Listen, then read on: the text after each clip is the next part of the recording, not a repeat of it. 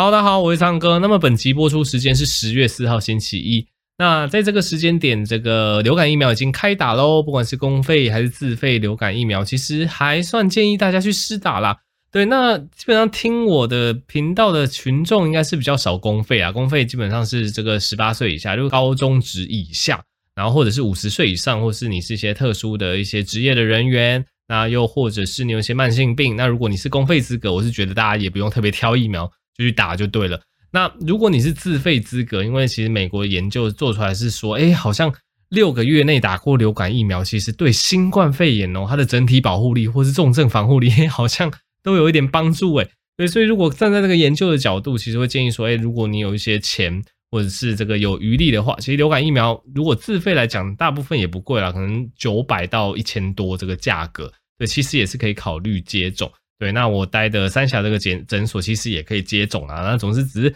提供这个资讯给大家参考。其实，总之我就觉得，诶，他们科学家竟然去做流感疫苗能不能防新冠肺炎的这个研究，发现还有那么一点点正相关，觉得还蛮有趣的。之后会用影片跟大家分享。好，那我最近其实得了肠胃炎，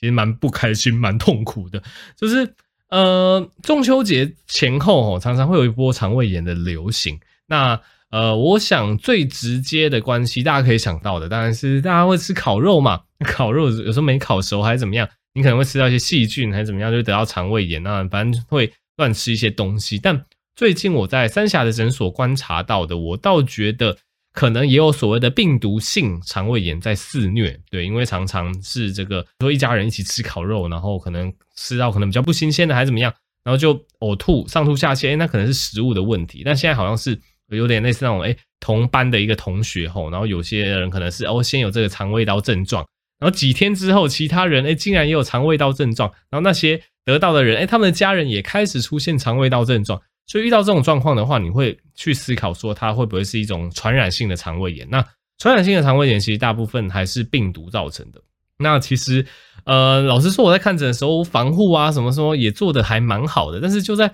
看了几天蛮密集的肠胃炎的这个病患之后，我自己也开始有了感觉，所以我就一直在思考，到底是哪边还做得不够好，还是我可能因为大家也知道看诊的时候中间休息还怎么样，你买东西吃还怎么样，你其实也是买附近的一些食物还怎么样，那是不是在买食物的过程中还怎么样，诶，没有去注意到，结果是真的吃到了一些会造成肠胃炎病毒，诶，我也不知道到底是怎么传染到的。总之最近有点痛苦啊，我发烧大概烧了大概一两天，老实说。大人得到肠胃炎哦，比较少发烧，但是我每次得肠胃炎，我都爱发烧，我我应该要暗自赞叹我的身体还年轻吗？我不知道，把它当成那种打疫苗的概念，就是我几乎每年都会得肠胃炎，我之前也跟大家分享过，就是反正儿科很多肠胃炎嘛。哎呀，啊，我可能真的要检讨 检讨一下，是不是真的有哪哪部分是 可能防护做的没很好，还是怎么样？反正每次我看了很多肠胃炎的病人，好像印象中常常都会被堵叠，就就会被传染到。然后每次传染到我都会发烧，然后对我不太会吐啦，但基本上你就会开始拉肚子，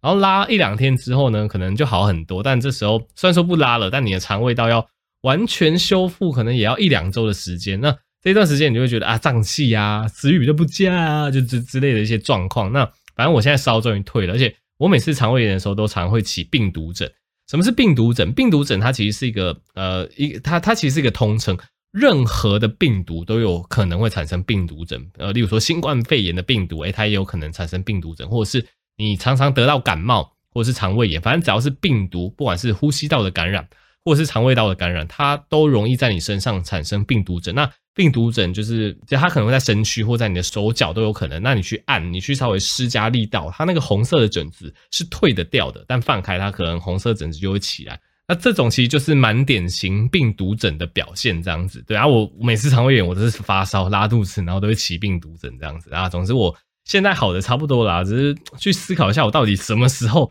又被堵叠了，被又被感染到这个肠胃炎才是毫无头绪。那大部分肠胃炎其实是病毒造成的啦。那病毒造成的，它就是我们所谓的 self-limited disease，就是所谓的自限型疾病。那自限型疾病的意思就是啊，反正你就是靠自己的免疫力，那你多多喝水。那总是也不要去，就是吃太多的止泻药，对，因为你知道这个肠胃炎，这是你的大便里面会有很多病毒。那其实你在拉肚子的过程中，虽然说很不舒服，但你一方面也是把那些病毒给它拉出来这样子啊。所以有些小朋友还怎么样，他对一些止泻药很敏感哦，所以有时候你会看到说，哎，小朋友他明明肠胃炎，那他去诊所还怎么样？医生可能开了止泻药给他啊。小朋友对这个止泻药太敏感，那结果一吃这个，哎，拉不出来，反而变成便秘，严重的肠阻塞，在里面吐，病毒排不出来，这样反而不是好事啊。所以其实肠胃炎一方面拉肚子拉得很痛苦是没有错，但你一方面也可以想说，其实你。你这这个就真的是排毒，虽然说我很讨厌排毒这个词，我觉得市面上坊间的什么保健食品讲排毒，我觉得可能九成都在胡胡乱。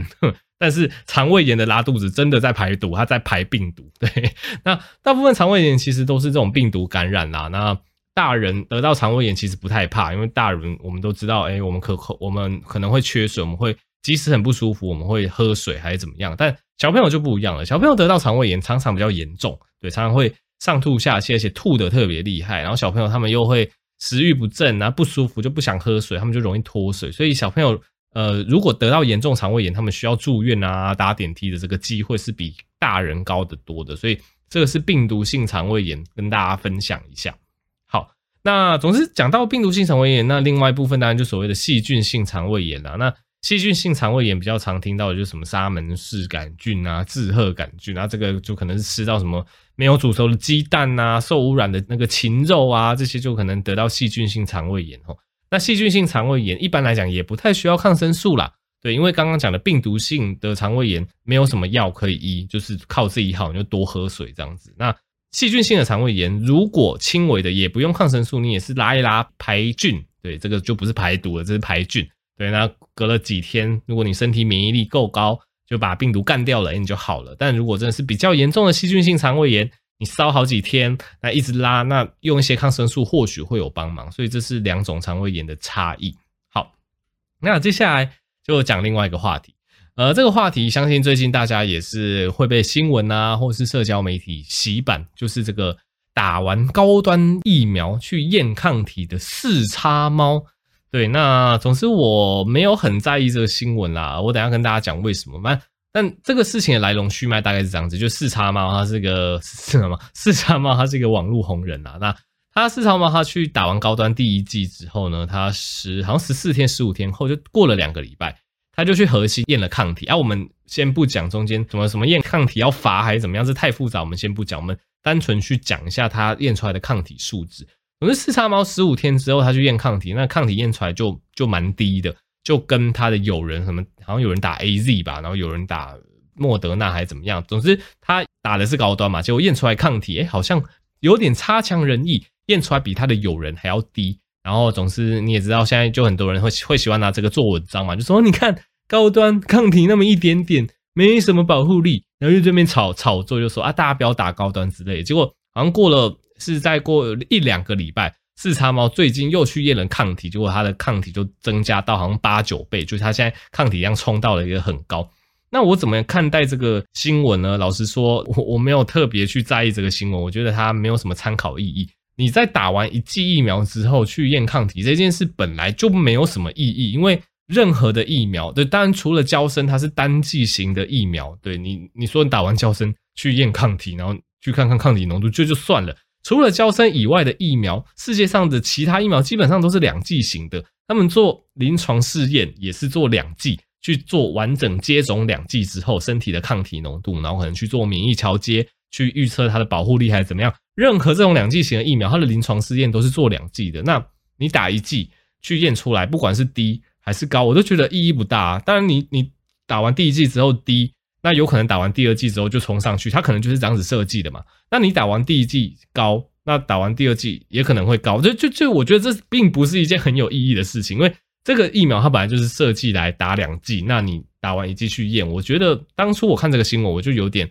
呃被被搞糊涂，我就不太确定这样子做的一个意义是什么。当然，可能呃一般民众他可能不会想那么多，他可能就会想要知道，哎，我们自己身体到底有没有针对这个新冠病毒抗体这样子。那有人就说，哎，那为什么？差两个礼拜，这个四叉猫体内的这个抗体量竟然差那么多，那那这其实也是非常合理的事情，因为呃，就像我们常常在提醒大家了，诶，打完疫苗并不是身体会马上产生抗体哦，你打完疫苗至少要两周，身体才会逐渐产生抗体，逐渐产生保护力。这句话我可能频道还是影片我不知道说了 N 百遍，就是打完疫苗两周之后，身体才逐渐产生抗体，所以。四叉猫它打完疫苗，它两周之后去验，才验到一点点抗体，这会很奇怪？不会啊，因为它的身体这时候才刚产生抗体而已啊，所以它在随后的一两个礼拜之后，这个疫苗产生的抗体越来越多，所以它在近期验，诶，抗体暴增好几倍啊，这也很合理啊，因为你本来就是两个礼拜开始产生抗体，然后越来越产生越多嘛，然后接下来他才要去打第二剂嘛，呃，总之那个时候就很多人拿这件事情去炒作，那我根本完全 podcast 或其他地方我都没有提，因为我就一直觉得这件事情在医学上就是第一个，你去做这件事情好像没没有什么意义，不管验出来是低还是高，就都没有什么好讲的。那再来，就即使是低的，它后来也会变成高的，就我就觉得，嗯，好，好像意义不是很大了。那我的看法只是说，呃，这这其实我之前可能也讲过了，我也我也不想再再引战还是怎么的。我我的意思是说，当然你对高端可以有很多看法，但基本上你就是任何事情你都不要双标啦。你要相信抗体，你就相信抗体；你不相信抗体，你就不相信抗体。其实没关系啊。有些人他就是不相信抗体可以预测保护力，那没关系。我我我也觉得。然后你有这样子的想法也 OK，一届也很多人他没有很相信说抗体一定可以预测保护力嘛，所以当你不相信抗体这个数值的时候，那你就都不要相信，对，你就不要又在那边讲说哦第一剂哦第一剂哦抗体好低，你看你十五天之后抗体只有那么低，你看高端废，然后结果那个十四天之后就是又两个礼拜之后这个抗体冲起来，然后你又说哦这个抗体不代表保护力啊，就你听起来你会觉得这其实就是一个双标，你要么就是说反正抗体。不重要，你管你你是低还是高，你高端没做三期，你就是没有保护力，我就是不打哦，我尊敬你。其实这其实就是你的看法，你是一个有很明确的一个自主的思考，你相信抗体不代表保护力这件事情，这个我 respect，因为我觉得，诶，你本来就可以有这样子的信念，这样的想法，我觉得也合理。医界上也有很多人这样子讲，我觉得也很合理。但你就不要一下子讲说，哦，高端好好笑，没有抗体，然后等他几天之后抗体上来，又说啊，这个抗体。呃，不代表保护力的，你高又不代表怎么样，这其实就有点像是为了战，为了去写文章，为了怎么样去讲这件事情吼。那你看很多新闻媒体也都在炒作这件事情，所以我就没有很想讲这件事情啦。我我就觉得说，哎，你不管信不信，就是抗体可以预测保护力这件事情，对我来讲其实都没关系，因为连医界都分两派了，对，连医界都有人信，有人不太信了。那我觉得民众有人信，有人不信都很正常，但重点是。你的态度要始终如一，你相信抗体就相信抗体。那你相信抗体，你可能就会觉得啊，混打很棒，就混打抗体量冲很高，你就可能就会去想要混打这样子。那你不相信抗体的话，那理论上你看到混打的新闻，你应该也嗤之以鼻。就有人说 AZ 混莫德纳抗体冲四倍，那你可能内心的 OS 要想说，抗体冲四倍又怎么样？抗体又不能跟保护力有正相关，冲四倍又怎么样？你应该要这样子想，这样子才比较符合，就是。这件事情的你的思考逻辑，就是你对任何事情你要有贯彻始终的思考，不能在某个方向你相信抗体，然后某个方向你又不相信抗体，我就觉得这样子有点难沟通。好了，扯远了。总之，大部分事情之前也跟大家讲过，那我这边就不多聊。然后，呃，总之最近看到一个研究蛮有趣的，也跟大家分享一下。就是大家知道运动对我们身体好处很多啊。这边顺便提一个，突然想到哦，之前好像老高吧，我其实没有看老高的影片，我比较把。老高当成是一个说书人这样子，所以老高讲的东西我觉得很精彩，但是里面的一些真实度，我觉得大家可能有时候听听就好啦，不需要把它太相信，或是把它想得太真实这样子。像之前老高好像有发表过一个评论，就是说，诶，我忘记他用什么动物当范本，好像老鼠还是怎么样，他就说什么科学家去做研究会发现，可能不知道这个动物它如果诶心跳越快的话，诶它好像寿命会越短，所以他好像就讲到说，诶这样听起来是不是运动？对人体是不好的运动，因为你运动的时候心跳会加快嘛。那以这个动物实验的模型去推论，是不是你运动太多，你心跳是处于运动的时候很快的状况下，是不是会减少你的寿命？对，但是呢，以人类的一个数据上来讲，其实之前就有一集跟大家讲说，这个人类其实我们运动只要每周达到一百五十分钟中高强度的运动。我们的死亡风险是可以降低两三成的，是可以降低非常多的。诶，怎么又跟老高讲的这个故事不太一样？但这其实也很好理解，你不能单方面的去套用说，诶，那我们运动时候心跳变快，那我们这样子哦寿命就会变短。你你这样子就想得太浅了。你要去想说，诶，运动的确会加快心率没有错，但请问运动员他的平均心率是比较快的还是比较慢的？诶，你这样去想，你就得到答案了嘛？对，因为。运动员虽然说他在运动，他在操练自己的身体的时候，我们因为代谢升高的关系，我们心跳负荷就心脏负荷会变大，所以心跳会变快。但是因为心脏有在被训练的状况下，你在休息的时候，你的心率是会比一般人慢得多的。所以大家应该常会听过那种什么运动员那种每分钟的心跳，像我们一般人，我们每分钟心跳我们可能六七十下或者七八十下是比较平均的一个数值，但对于运动员来讲，他们休息时间的平均心率可能是四十下、五十下、六十下，是这个那么低的数值的。那以一个运动员来讲，他一天会运动几个小时？他有可能一整天都在运动吗？不会嘛，他休息的时间一定还是比他运动的时间还要多。所以其实你这样想就是很好理解这个所谓的呃错误推论啦。就是虽然说我们运动的时候心率会增加没有错，但是运动去